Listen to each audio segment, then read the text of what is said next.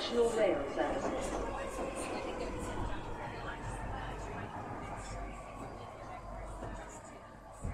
Bine revenit în stația Londra. Eu sunt Manuel Cheța de la manuelcheța.com și tu asculti podcastul Un Român în Londra. Suntem acum la episodul 277, denumit Welcome Tomnă. Și în acest episod vreau să vorbesc despre venirea răcorii, pentru că ne-am cam săturat de căldură, deși n-a fost extraordinar de mare, și bineînțeles despre ceva știri curente. Nu s-a întâmplat nimic extraordinar de mare, așa că discutăm pe un timp limitat legat de știrile pe care le-am mai aflat. Să nu uităm, podcastul de față este partea Think Digital Podcast Network și mă poți asculta pe toate platformele posibile și imposibile, pe Amazon Music, pe Audible, pe Google Podcast, oriunde vrei tu găsești podcastul ăsta. Nu uita să dai un like, un share și eventual un review pe acolo, în caz că te-a ajutat podcastul ăsta într-un fel sau un altul. Să nu uităm că acest podcast e un fel de reportaj de la fața locului a, în legătură cu viața din UK și ce văd eu știri și cum interpretez eu știrile pe care le, le văd pe aici. Un fel de om de la un reporter, un reporter de la fața locului, ca să zicem așa. Bineînțeles, un reporter plătit de către mine însumi. Acest podcast se poate asculta și pe radio.com joia pe la ora 6 seara.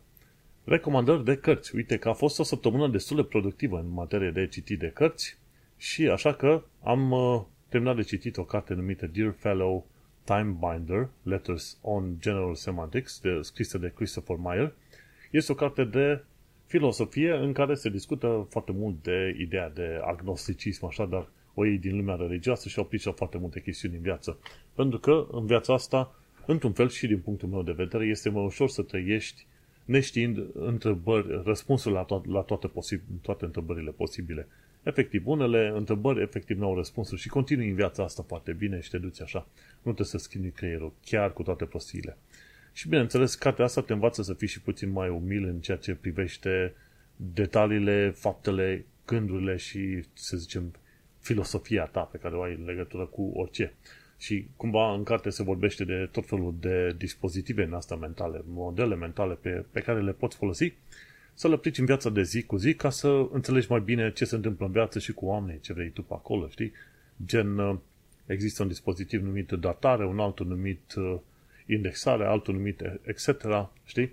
Și în felul ăsta, cumva, filosofia asta încearcă să te scoată din lumea absolutismului și să te aducă mai mult în lumea relativismului, în sensul că nu vei putea ști niciodată exact uh, multe lucruri în viața asta și că asta este chiar, uh, chiar uh, ok. E o carte foarte mișto, ușor de citit, nu, nu-ți cere foarte multă capacitate mentală, când ai timp să o citești, Dear Fellow Timebinder, Christopher Meyer.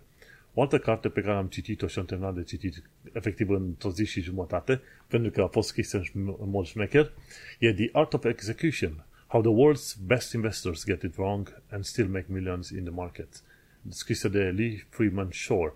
E o carte de investiții și efectiv vorbește de faptul că chiar dacă sunt foarte multe situații în care anumiți investitori pierd bani, pe termen lung ei totuși ies câștigători. Și cum se poate face treaba asta?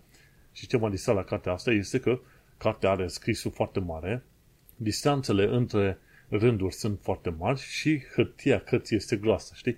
Și cumva și are tot felul de paragrafe inserate pe acolo și nu neapărat imagini, dar quotes din alea, citări. Și cartea are 180 de pagini, dar uh, dacă o scrii la un scris mai mic, mai, mai ascuns de tot ce vrei tu, are doar vreo 80 de pagini, dacă stai să te uiți așa.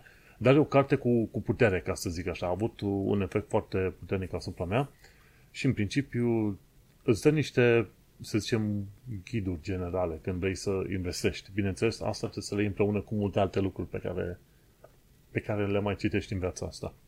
Foarte faină carte, o recomand. Și am început să citesc o carte numită The Success Equation. Untangling Skill and Luck in Business, Sports and Investing scrisă de Michael J. Mobusin. Și aici e vorba de faptul că multe chestiuni în viața asta sunt com- o combinație de întâmplare și uh, skill, gen partea ta de efort pe care o pui în, uh, în munca pe care o faci. Și atunci cumva să îți dai seama care e partea de skill, munca ta pe care o pui, muncă, talent, uh, sudoare, ce vrei tu, și care e partea de, uh, să zicem, luck, adică de întâmplare, de să zicem, uh, ocazii, de întâmplări care se aplică cumva la viața ta. Și foarte interesant că în carte se definește ideea de, de noroc și ideea de skill, de, ce știu, muncă personală pe acolo. Am ajuns la partea cu noroc unde este definită și acolo ei, el definește în cartea aia noroc ca fiind o întâmplare care te poate afecta, te poate afecta în mod pozitiv sau negativ al doilea punct și în, în al treilea punct se puteau, lucrurile se puteau petrece și în alt mod. Și atunci aia se numește, ar fi un film de noroc sau noroc, în engleză e luck, good luck și bad luck. În română e cam greu să zici noroc bun sau noroc rău, ceva de genul ăsta, deși mai aud oameni zicând să ai un noroc bun, știi?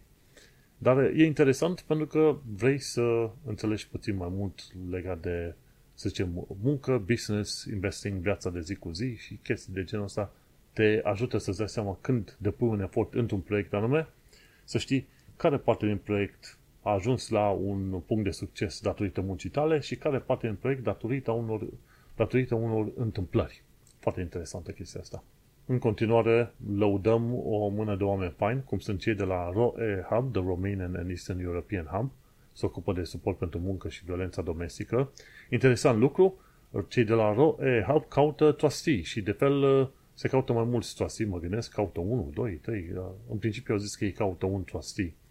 Dar tot felul de ONG-uri, în mod normal, se, de fapt, da, trustee, da, for a trustee, social justice și progress our work. De fapt, un trustee este un fel de supraveghetor pentru un ONG și de obicei trustees se caută pe anumite domenii unde sunt ei specializați și pricepuți la ROE-Hub, dar fiindcă este un ONG românesc, în principiu se caută trustee români. Și atunci, ca trustee, te duci, trebuie să înțelegi cum funcționează ONG-ul respectiv, care sunt responsabilitățile, sunt întâlniri odată la câteva luni de zile între diversi trustee și se pot se dau voturi pe anumite chestiuni importante legate de ONG-ul respectiv. Iar trustee au, după ce că sunt supraveghetori, au și responsabilitate față de Charity Commission în UK să se asigure că munca se face cum trebuie la acele ONG-uri. Deci nu e că doar supraveghezi, ci la un moment dat există și un factor din asta de responsabilitate. Dar uh, oameni pasionați de social justice, de voluntariat, de ce nu pot participa și pot intra în, uh, în lista de trustee pentru ROE Hub, Romanian and Eastern European Hub. Pe mai departe, The 3 Million pe Twitter se ocupă de drepturile europenilor, un alt grup foarte fain e Centrul Filiat Drepturile Femeilor și Eclair.org se ocupă de conștientizarea traficului de persoane. Patru grupuri faine, bineînțeles, sunt mult mai multe de atât, dar uh, deocamdată cam pe asta le-am și în principiu The 3 Million e un grup recomandat de mine, ROE Hub tot eu l-am recomandat, Centrul Filia și Eclair.org uh, sunt recomandate de către partenera mea, pe care eu o să pronumesc în podcast ca fiind director de comunicare. Mergem pe mai departe cu lucrurile din episodul acesta. Și încep cu micul subiect al faptului că a venit toamna. Într-un mod interesant, unii oameni vor spune că toamna este perioada care le place mai mult pentru că este ceva mai răcoare. Într-adevăr, și eu sunt cumva printre oamenii respectivi. Vara este destul de cald în Londra și în Londra, dat fiindcă este umiditate mare, la 21-22 de grade deja încep să simți căldura, dar la 27-28 deja te sufoci. Și atunci temperaturile mari, care au fost cel puțin chiar în prima săptămână din uh, septembrie, au fost uh, destul de urâte. Din fericire am lucrat la birou și aici avem aer condiționat unde stăm. E ok, am supraviețuit. Dar e viață grea pe căldură în uh, Londra probabil mai la, mai la nordul UK-ului, este ceva mai răcoros. Și așa că a venit uh, săptămâna asta mai răcoroasă și de acum încolo se pare că vom avea temperaturi mai normale, cel puțin luna asta, normale fiind aproape de 20 de grade. Și e un lucru important lucrul ăsta pentru că nu suport căldura prea mare.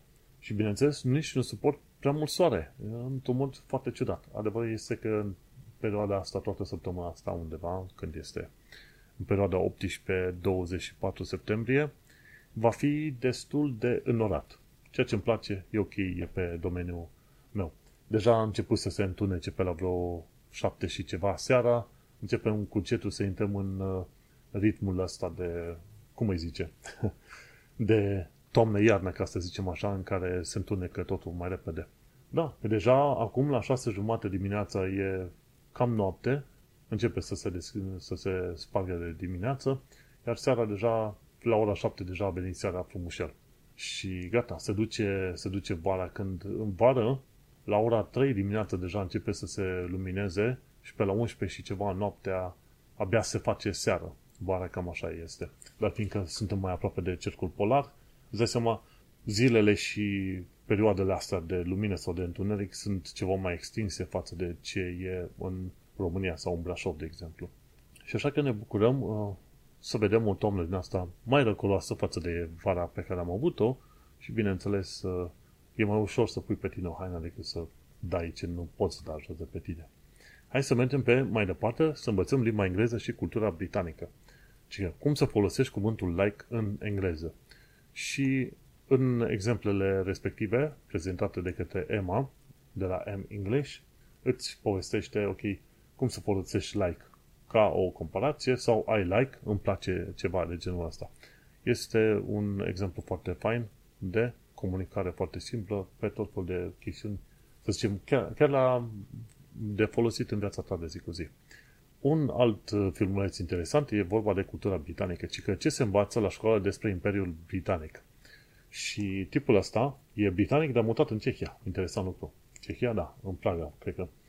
Și acolo el vorbește despre Imperiul Britanic, o istorie destul de, de scurtă, și cu, și cu bune și cu rele, da? și cu multele genociduri și orori făcute de către Imperiul Britanic și cu faptul că pe unde s-au dus britanicii au, au instituit propriul sistem de, să zicem, de educație, de organizare, de autoritate și ce vrei tu pe acolo.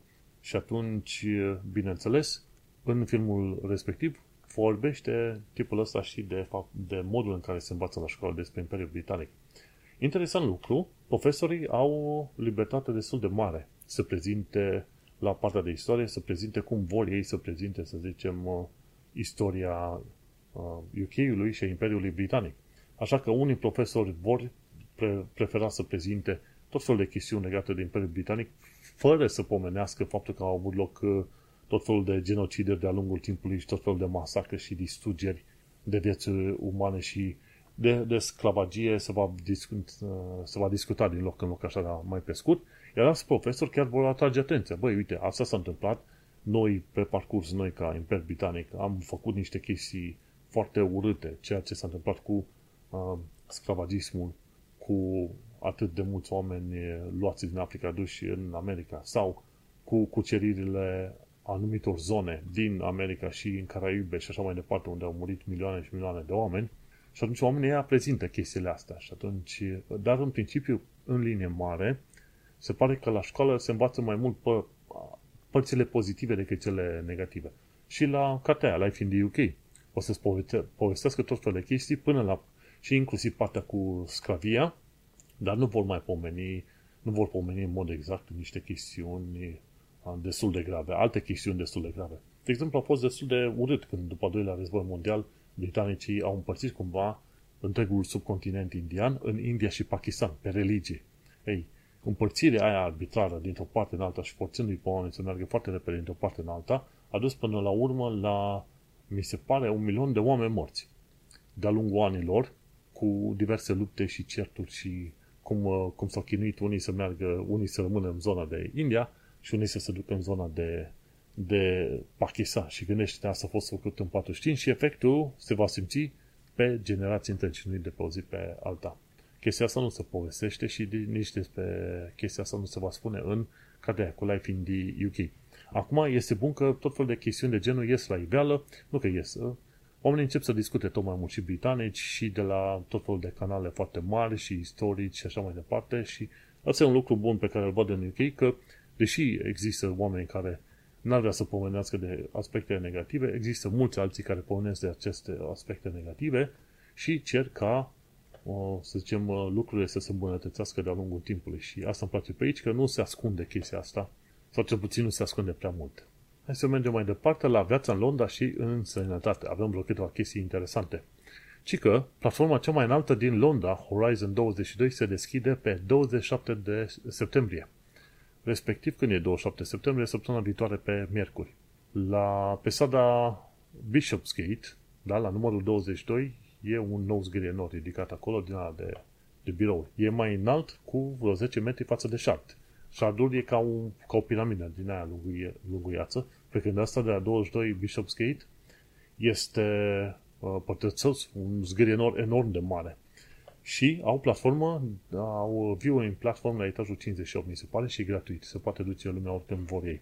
Și cel mai bine e să-ți iei un bilet. E gratuit să te duci, e dar numai că închid destul de devreme, mi se pare. Important lucru în toată afacerea asta este că nu trebuie să plătești bani ca să te duci pe acolo și te poți duce și direct, în caz că nu ai luat bilet, dacă ai baftă să mai prinzi ceva locuri goale. Dar mă aștept să nu fie prea multe locuri goale. că foarte mulți oameni o să vrea să meargă acolo. Pentru că mi se pare că să te duci acolo o să fie 12 ore, pre-booking. E un pre-booking, se deschide de curând. Și va fi deschis de 7 zile pe săptămână și va fi așa, se va deschide de la 10 dimineața, se va schi, închide la 6 seara în timpul săptămânii, 5 sâmbătă și 4 duminica. Foarte interesant. Și atunci uh, au arătat niște poze și de adevăr e chiar sus acolo la etajul 58.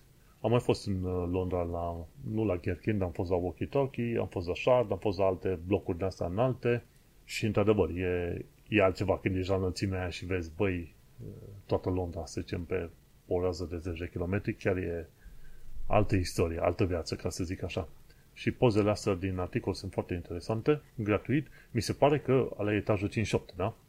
Dar cu două, trei etaje mai sus te poți duce la restaurant acolo, ceea ce e interesant. E și mai sus, la etajul 60. Foarte tare.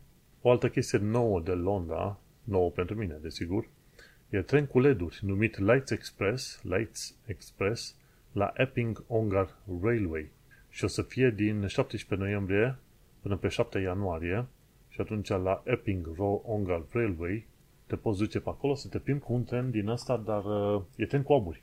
Tren cu aburi și cu LED-uri pe, pe anumite zone pe tren și e, arată foarte interesant așa.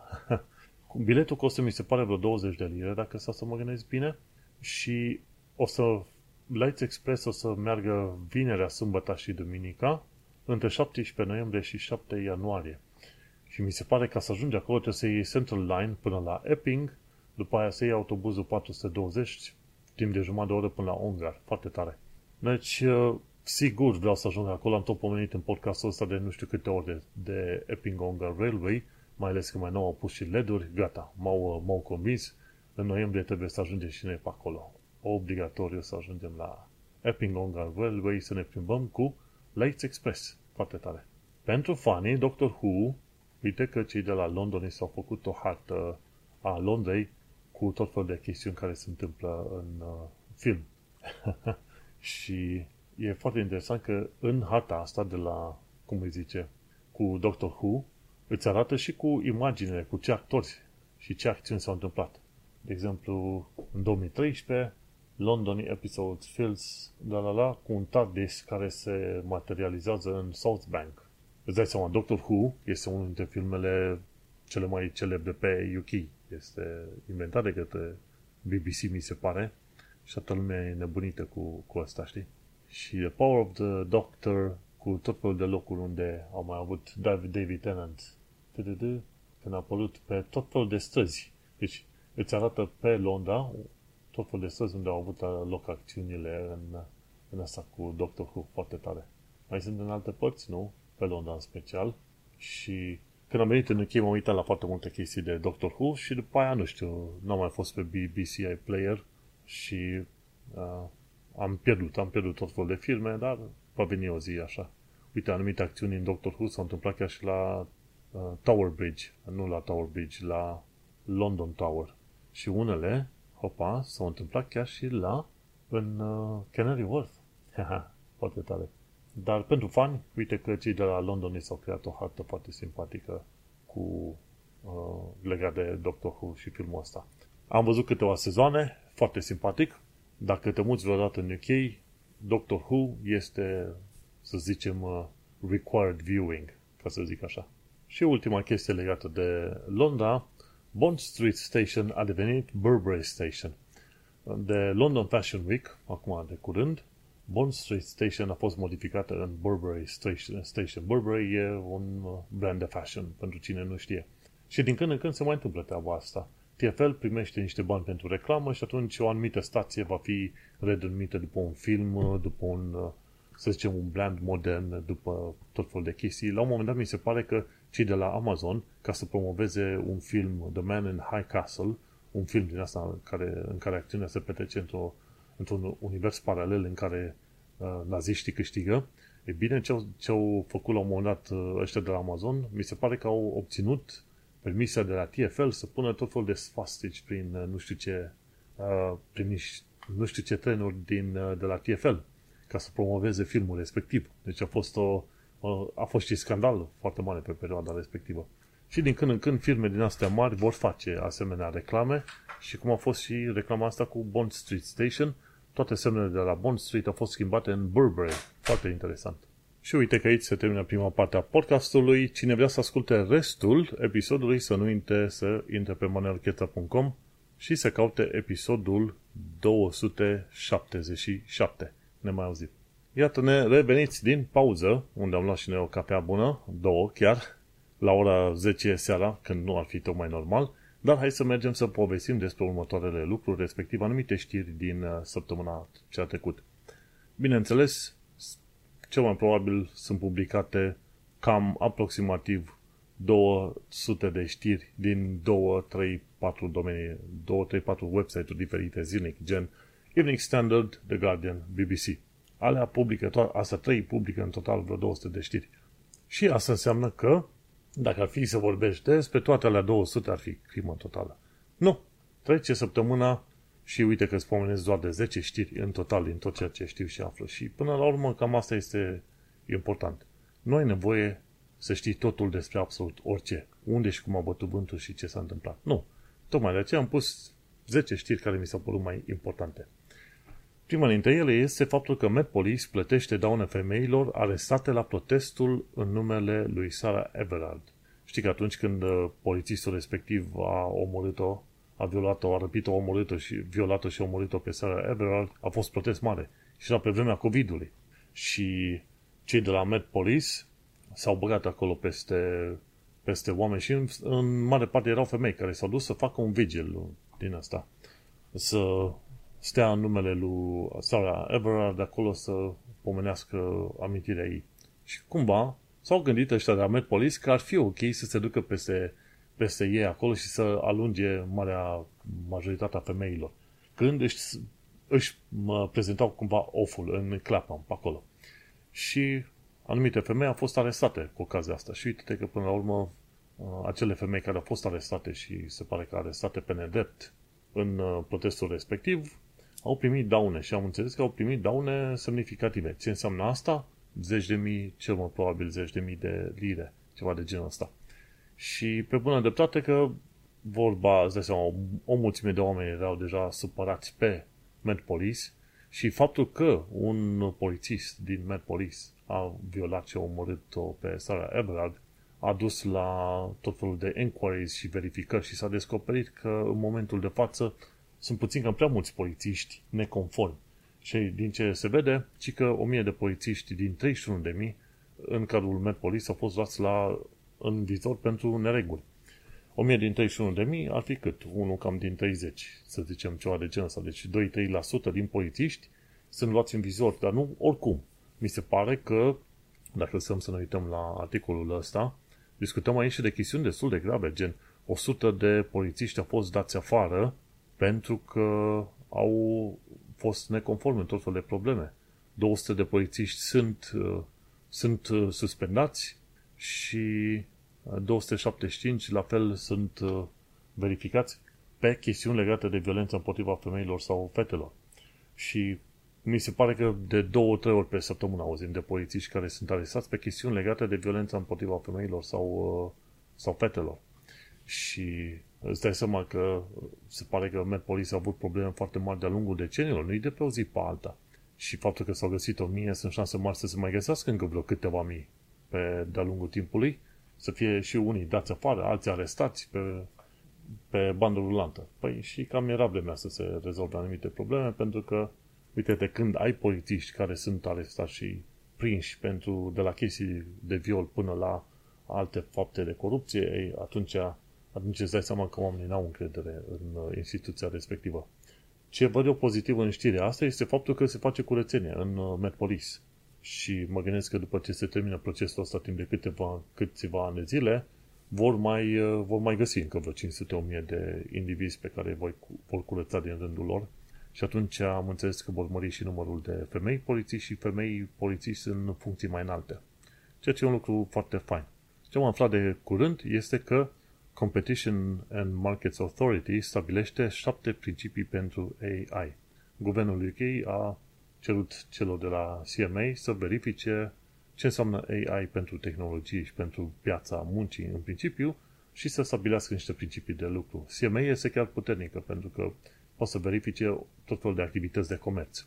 Iar AI este folosit în comerț în foarte multe locuri și așa că e interesant că CMA primește dreptul de sau puterea de a verifica chestiile astea legate de AI. Ceea ce e un lucru bun. Și sperăm că vor reieși niște reguli ceva mai bine stabilite de-a lungul timpului. Pe mai departe, UK lucrează la actualizarea lecțiilor de matematică. UK e foarte tare pe chestii de științe, dar se pare că la terminarea liceului nu suficient de mulți elevi au cunoștințele de matematică pe care ar trebui să le aibă. Și atunci în UK acum se face mare vâlvă să se îmbunătățească sistemul de predare a matematicii. Și se compară adesea cu China, de exemplu, sau în India, zic, băi, copiii aia din China și în India se pare că se pricep la matematică mai bine la toate nivelurile, că e școală primară, că e generală, că e liceu. Ce fac aia mai bine față de noi? Hai să vedem, să învățăm. Și să facem un update. Ceea ce este un lucru foarte bun. Mi se pare că în articolul respectiv, în reportajul respectiv, de vreo jumătate de oră, făcut de Financial Times, se pomenește foarte mult de faptul că în multe locuri matematica nu este predată în așa fel încât să înțelegi legătura dintre matematică și viața practică. Lucru de care ne-am plâns și noi în România de multe ori. Așa că e bine că se lucrează la, la chestia asta și în, prima, în primul rând să învețe pe oameni uh, nu foarte multe chestiuni de matematică, ci să învețe de numeracy, să fie Uh, să zicem, uh, obișnuiți cu chestiuni legate de numere, cifre, adunări, scăderi și alte chestii și pe să se meargă la lucruri mai complicate, gen trebuie să înțelegi uh, niște proporții, orice mai în sus să înțelegi câteva chestiuni legate de statistică, în genere. Bun, ce am, ce, aflat, ce am aflat de curând este faptul că laburiștii vor să se apropie de UE. Cel mai probabil la anul laburiștii vor la guvernul, vor la locuri bune în guvernul britanic, acum se discută și se întreabă lumea cam cu cât. Și după ce fac treaba asta, au spus că din 2025 laburiștii vor să se apropie mai mult de Uniunea Europeană. Au spus că nu vor face un târg gen uh, single market sau ceva de genul ăsta, dar cel mai probabil m-aș aștepta ca laburiștii să nu mai fie atât de antagoniști pe cum au fost uh, conservatorii. Și să vedem cum, uh, cum a ieșit. Am urmărit un reportaj, un reportaj, un filmuleț recent făcut de către un tip uh, numit Damien. Are un canal de YouTube numit Damien Talks Money sau ceva de genul. Și el întreba acolo, băi, ce salariu te situează în 10% din populația UK? Și interesantă chestie, dacă câștigi mai bine de 64.000 de lire pe an, atunci te situezi în uh, acei 10%, top 10% oamenii plătiți în UK, cel mai bine plătiți. Și ci că sunt 3 milioane de britanici care iau minim 64.000 pe an. Și interesantă chestie, cine ia peste 180.000 pe an, acei oameni sunt în, în grupa aia de 1%. Și acești 1% sunt 300.000 de britanici. Îți dai seama, au, sunt pe poziții foarte înalte, ori în domenii foarte, foarte bine, bune, foarte bine plătite. Și interesant, da, 10% cine ia minim 64.000 pe an, 3 milioane de britanici. Nu sunt puțin, chiar nu sunt puțin. Ce mai aflat de curând este că universitățile au ceva probleme cu abuzurile sexuale și pentru că victimele n-au curaj să meargă la poliție, să plâng la universități și cumva universitățile se văd în situația ciudată în care ele să analizeze cazurile astea, să vadă care a făcut ce a făcut și pe unde și după aia cei care sunt acuzați, în cea mai mare parte bărbați, băieți, vin cu avocați. Și atunci cumva universitățile trebuie să se certe cumva cu avocații să scoată treburile la iveală. Când lucrurile astea se puteau rezolva ceva mai bine dacă victimele puteau avea curaj să meargă la autorități. Dar cum n-au curaj să meargă la autorități, se întâmplă că porna să le-au picat pe universități. Ce am mai aflat pe mai departe? Uite că în uh, Royal Docks, nu departe de Canary Wharf, este un diesel gym, da, o sală de sport numită diesel gym, unde femei musulmane învață să învață box pentru autoapărare. Și sunt cu acel uh, hijab, mi se pare, pe cap, pe acolo, dar îmbrăcat în echipament din asta de sport și învață box. Poate e interesantă chestia asta. Un lucru interesant care trebuie uh, descoperit așa și povestit e, de exemplu, în țări musulmane, gen Bangladesh, Pakistan, femeile de acolo, ele nu știu cum să mai lupte pentru libertate de exprimare și libertate. Gen, băi, să nu fie obligată să poate ceva anume, știi? Pe când în, în UK vezi cumva un trend invers, adică hai să ne mai supra-ultra-religiozăm, ca să zicem așa, să intrăm uh, mai mult în cutumele fundamentaliste sau alte chestii. Și e curios să vezi că femei musulmane din țări, din afara UK-ului, ar vrea să aibă libertate mai mare și aici femei crescute în familii religioase, ele însele împing cumva pe, sau pare că împing mai mult în, înspre direcția în care să poarte uh, hijab și alte prostii din astea, să fie mai mult, să zicem, orientate către religie decât ar vrea să fie celelalte femei de dincolo. Și foarte curioasă treaba asta. Ce am mai aflat de curând în UK este că UK investește 1,1 miliarde de lire pentru un supercomputer. Și acel supercomputer va fi folosit la National Composite Center în Bristol. Deci 1,1 miliarde. Și, foarte interesant, acest computer va fi folosit aproape în mod exclusiv pentru chestiuni legate de AI, pentru research and development pentru AI. Și asta este super tare. Bineînțeles, uh, banii ăștia vor trebui să vină de undeva, dar este important, pentru că uh, vrei să fii la vârful de lance, ca, ca să zicem așa, în tot felul de cercetări și deocamdată cercetarea mare este pe AI. Și un lucru foarte bun că și UK participă chestia asta.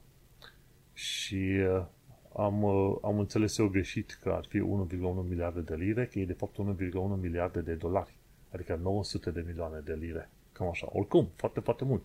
Supercomputerul se va numi Isambard 3, după uh, inginerul civil Isambard, Isambard Kingdom Brunel din uh, secolul XIX, un om foarte, foarte cunoscut pe UK.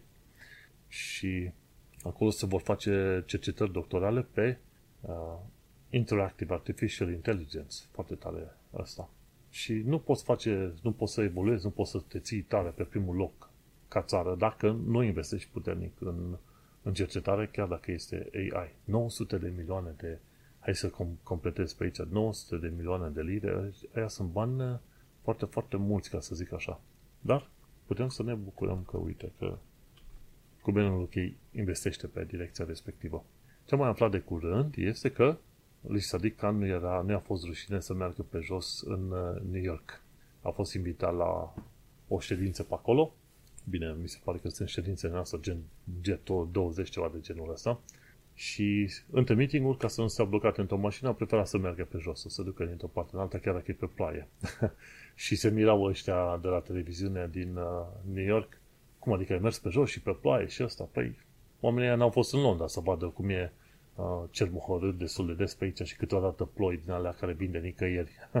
Îți dai seama, cum îi zice, Sadikan crescut în Londra, el știe cum, cum sunt chestiile astea. Și îi miră pe ăștia, băi, uite, vin europenii și merg pe jos cu funcții mari și merg pe jos prin, uh, prin New York. Tare, foarte tare. Și ca ultima știre pe astăzi, Russell Brand a fost luat la șuturi pentru tot felul de abuzuri sexuale din vremuri vechi și de demult, cred încă de prin perioada lui 2000 și ceva. Important este că au început oamenii să reanalizeze materiale din vremurile de mai de mult și din 2000 și din anii 90 și și-au dat seama, băi, comportamentul omului ăsta n-a fost deloc ok nici atunci pe la televiziune, dar pe atunci nu prea au reacționat oamenii. Și se pare că acum oamenii au început să reacționeze mai, mai puternic. Tot fel de canale l-au scos. BBC, ce, ce BBC Radio, YouTube, toate astea l-au blocat și au zis, da, nu mai avem nevoie de tine pe platformele noastre. Și se iau măsuri. Și e bine că se iau măsuri din asta, pentru că mai devreme sau mai târziu vrei să faci și să creezi o societate mai normală pentru toată lumea, da? Nu numai o anumită categorie de oameni să se simtă bine situat, în siguranță și așa mai departe. Pentru că, în continuare, și pe UK, în continuare, sunt chestiuni de discutat, de exemplu, la modul în care bărbații abordează femeile. Și așa că, atunci când ies în, uh, la iveală tot felul de probleme din astea, se face scandal și atunci să se transmită pe mai departe semnal, băi, nu este ok uh, să te comporți într-un anumit fel, să zici niște chestii și să faci niște lucruri foarte urâte. Bineînțeles, în cazul lui Russell Brand, mi se pare că e vorba de ceva mai mult decât o palmă pe fund sau ceva. Am înțeles că e vorba și de viol. Și acolo sunt alte chestiuni de, de comentat. În fine, ideea este că oricât e el de mare, uite că și și el peste bot, oricum nu, nu l-am urmărit și nu l-am agreat pom mai niciodată pentru că e un conspiraționist ordinar, așa că nu, nu, fugi, fugi departe de conspiraționiști. Și cu asta uite că ajungem la final de episod. Nu prea multe știri, nu prea, nu am avut informații practice, bineînțeles, când e relevant pun aici informații practice, de ce nu?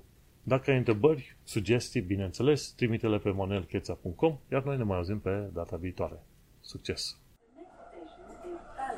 Change here for National Rail Services.